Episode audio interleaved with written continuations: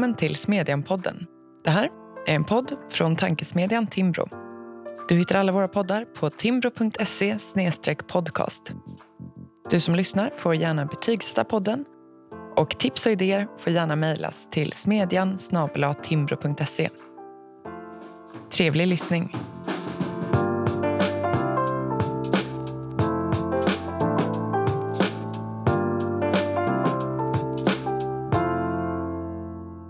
Dagens avsnitt är en inläst version av essän Därför måste vi fortsätta handla med Kina. Skriven och inläst av Johan Norberg. Nej, det är verkligen inte kontroversiellt att varna för Kina, vilket Ivar Arpi hävdade på Twitter i sitt senaste försök att elda på det borgerliga inbördeskriget om globaliseringen. Det är tvärtom det närmaste vi kommer en överideologi idag. Det är nog det enda som förenar alternativhöger och woke-vänster och som omfamnas av både republikaner och demokrater i USA. Den grupp som inte är besviken på Kinas utveckling de senaste åren är nog begränsad till Xi Jinping och några av hans närmaste.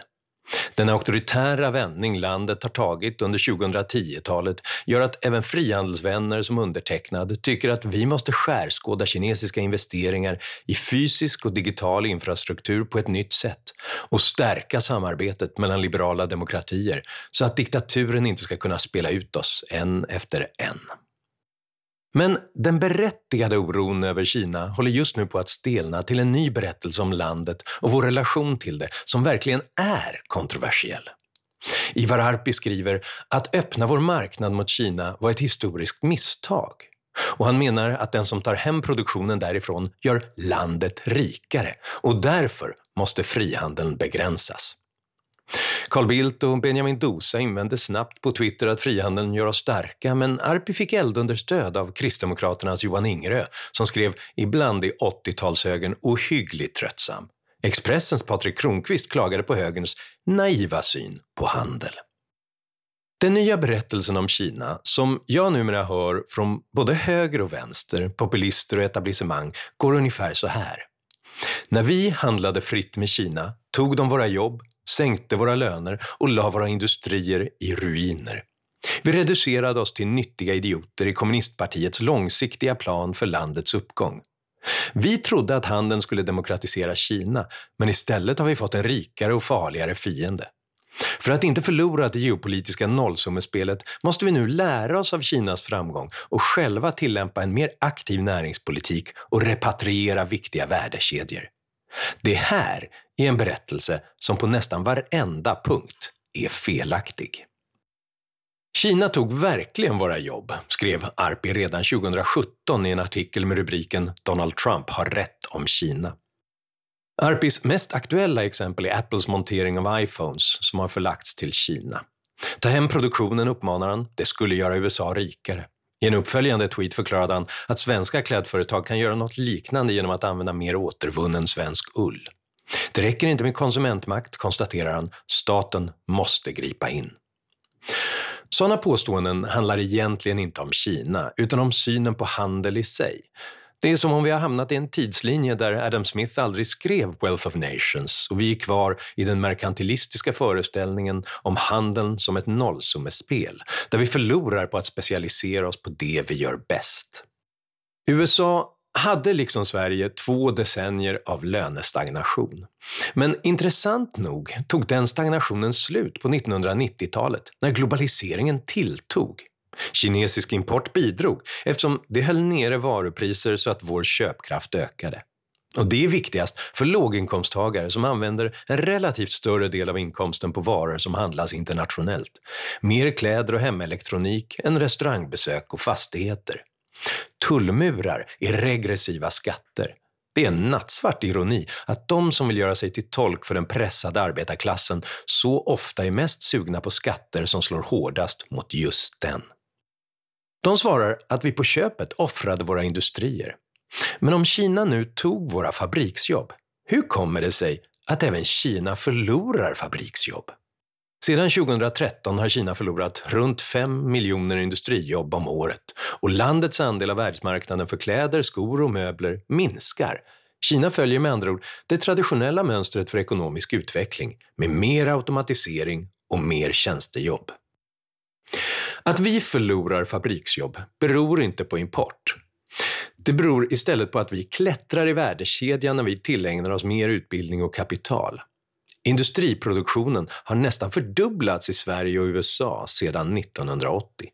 Om varje arbetare producerade en konstant mängd hade vi alltså behövt fördubbla antalet industriarbetare sedan dess. Men vi har förstås blivit mycket mer produktiva. Det var maskinerna som tog jobben, inte kineserna. Det är i sin tur den produktivitetsökningen som ger oss köpkraft nog att anställa människor i andra näringar. Fler ingenjörer, lärare, läkare och Substack-skribenter. Hur ser vi till att de nya jobben är bättre? Jo, genom att specialisera oss. Och det bästa verktyget för det är internationell handel, även med Kina. Det ger tillgång till billigare insatsvaror som gör våra företag konkurrenskraftiga internationellt. Om vi stängde det ute skulle bara kinesiska företag kunna dra nytta av dem. Svenska företag skulle få krympa tills de fick plats på vår pyttelilla hemmamarknad. Men betydelsen av handel är större än så. Amerikanska företag som exponerats för kinesisk import ökade sysselsättningen 2% mer per år än andra företag. Men det är ju inte samma jobb. Nej, precis. Det är jobb med högre löner eftersom de är i delar av produktionen där de har större fördelar och i kompletterande tjänstejobb. Så om det är sant att Kina tog våra jobb är det också sant att de gav oss bättre jobb i utbyte. Många företag svarar på konkurrens med att lägga mer på forskning och utveckling. En studie gör gällande att kinesisk konkurrens låg bakom 14 procent av den tekniska uppgraderingen i Europa mellan 2000 och 2007. Anledningen till att Kinas reformister tyckte att ett WTO-medlemskap var så viktigt var att utländsk konkurrens skulle disciplinera de kinesiska företagen och tvinga dem att ständigt uppgradera teknik och metoder. Om vi någonsin har något att lära av Kina är det här. Öppenhet är inte någon slags uppoffring utan ett sätt att göra oss själva starkare. I ljuset av detta bör vi ta en ny titt på Arpis iPhone-exempel. Är produktion i Kina verkligen något som berikar diktaturen och gör USA fattigare? Några forskare undersökte det genom att plocka isär en iPhone för 649 dollar. De noterade att tillverkningskostnaden på drygt 237 dollar, som i de förenklade tabellerna ser ut som 237 dollar av kinesisk import, ja, till mesta del består de av komponenter som först har importerats till Kina från bland annat USA, Japan och Sydkorea. Men en del utgörs förstås av kinesiska komponenter, arbete och vinst. Hur mycket? Knappt 8,5 dollar. Kina får alltså bara 1,3 procent av det du betalar för en iPhone. 98,7 procent går till icke-kinesiska företag samt till Apple och amerikanska arbetare, forskare, designers, programmerare, försäljare, marknadsförare, lagerarbetare och skattemyndigheter. USA skulle inte bli rikare av att kämpa för att också ta hem de där 1,3 procenten från Kina som Arpi föreslår. Mer sannolikt är att iPhonen i så fall skulle bli så dyr att konsumenter hellre köper en Xiaomi eller en Huawei nästa gång. Jodå, Kina är också en vinnare. Liberaliseringen lyfte runt 800 miljoner kineser ur bråddjup fattigdom sedan 1981 enligt Världsbanken. Kan man verkligen tycka att vi gott kunnat vara utan denna remarkabla förbättring av människans lott på jorden och förbigå den i tystnad för att de inte är vi, för att de lider under en förtryckarregim? Det förefaller mig vara nationalism i dess allra mest navelskådande tappning. Men Kina blev ju inte demokratiskt. Tvärtom har det snabbt gått åt fel håll. Om förväntan var att handel skulle göra Kina till ett liberalt demokratiskt land har det uppenbart misslyckats. Och den förhoppningen fanns där. Jag trodde själv att det var en reell möjlighet. Det väldokumenterade sambandet mellan demokratiseringsprocesser och större välstånd, utbildning och medelklasstillväxt är så starkt att det hade varit irrationellt att inte hålla det i bakhuvudet när man navigerade i okänd geopolitisk terräng. Men det var aldrig den primära avsikten. Västvärldens mål med att öppna sig mot Kina var inte att försöka nå himlen, utan att undvika helvetet.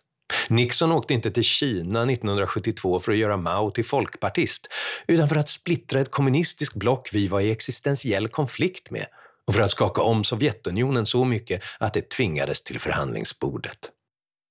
Det fanns också en insikt om att ett fattigt men teknologiskt sofistikerat Kina skulle hitta andra sätt att få in pengar om det inte tilläts sälja kläder och skor. Under 1980-talet gav Kina inte bara instruktionsboken för en atombomb till Pakistan utan sålde hela byggsatsen, inklusive uran och ballistiska missiler. Rädslan var då mycket stor att Kina var på väg att bli en storskalig exportör av massförstörelsevapen till varenda skurkregim. Denna rädsla drev det amerikanska utrikesdepartementet att försöka knyta Kina närmare. Det var inte tron att man kunde samarbeta snällt som Arpi föreställer sig.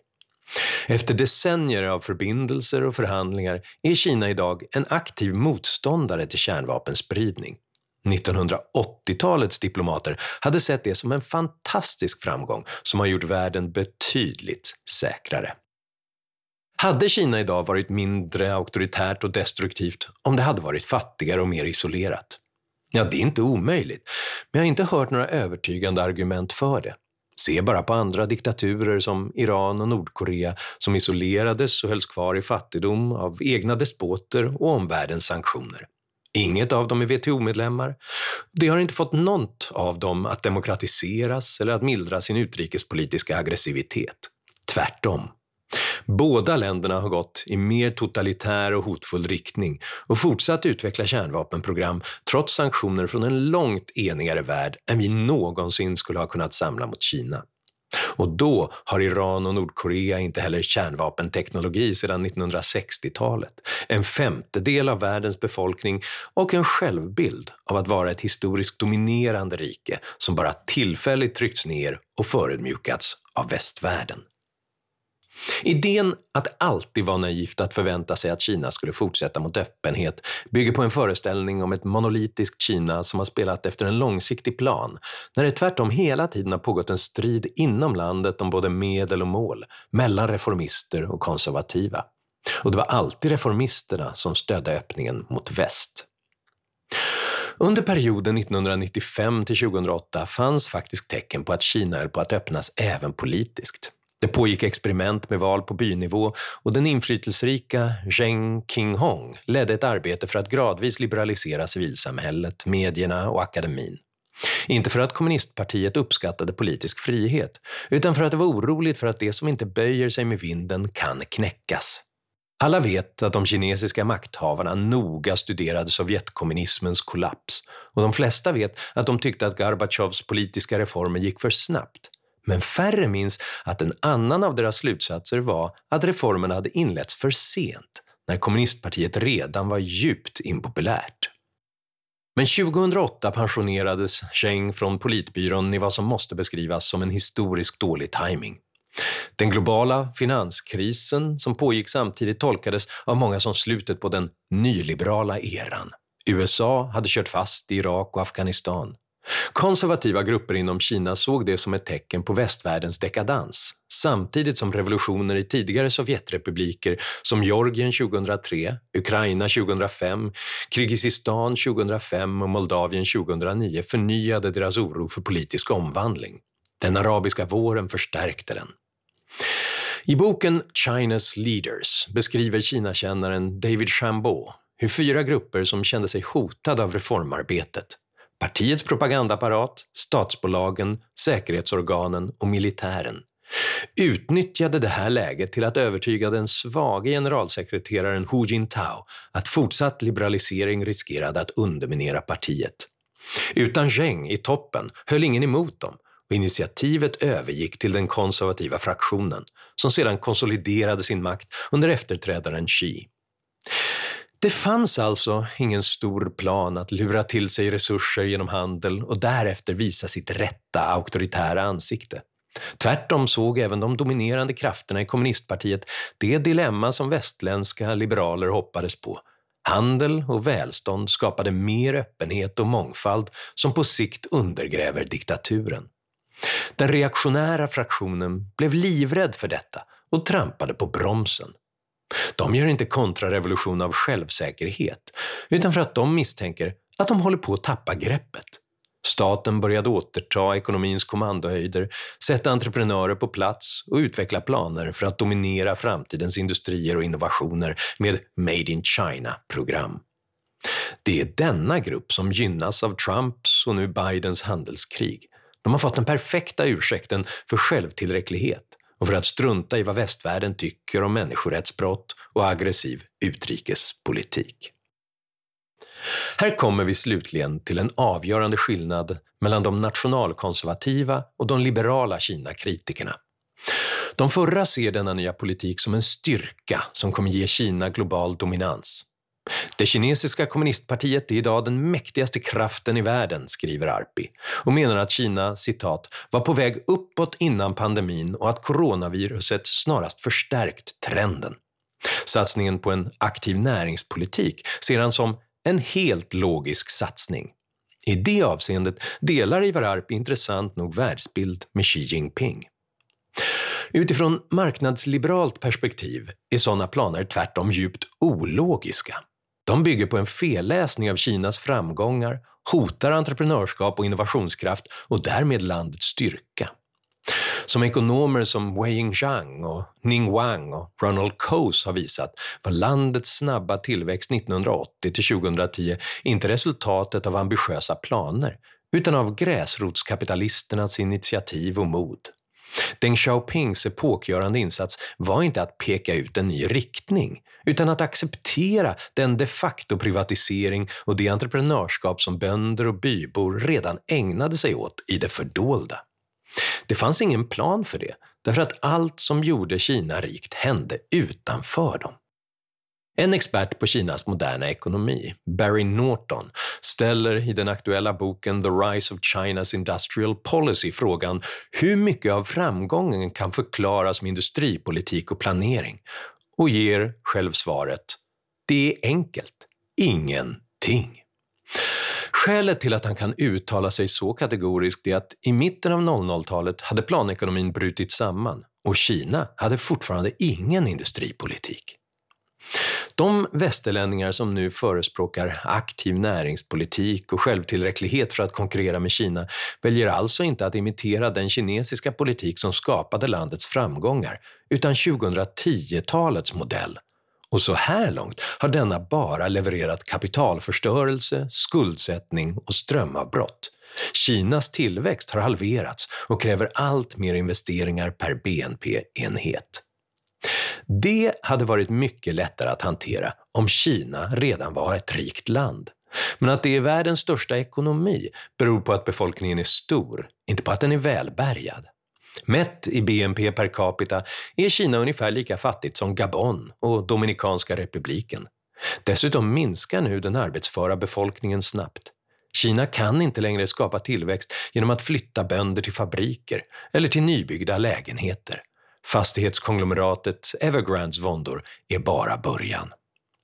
Detta är alltså helt fel ögonblick för västvärlden att förlora självförtroendet och överge sin tradition av öppenhet och frihandel av missriktad tro på kommandoekonomins överlägsenhet.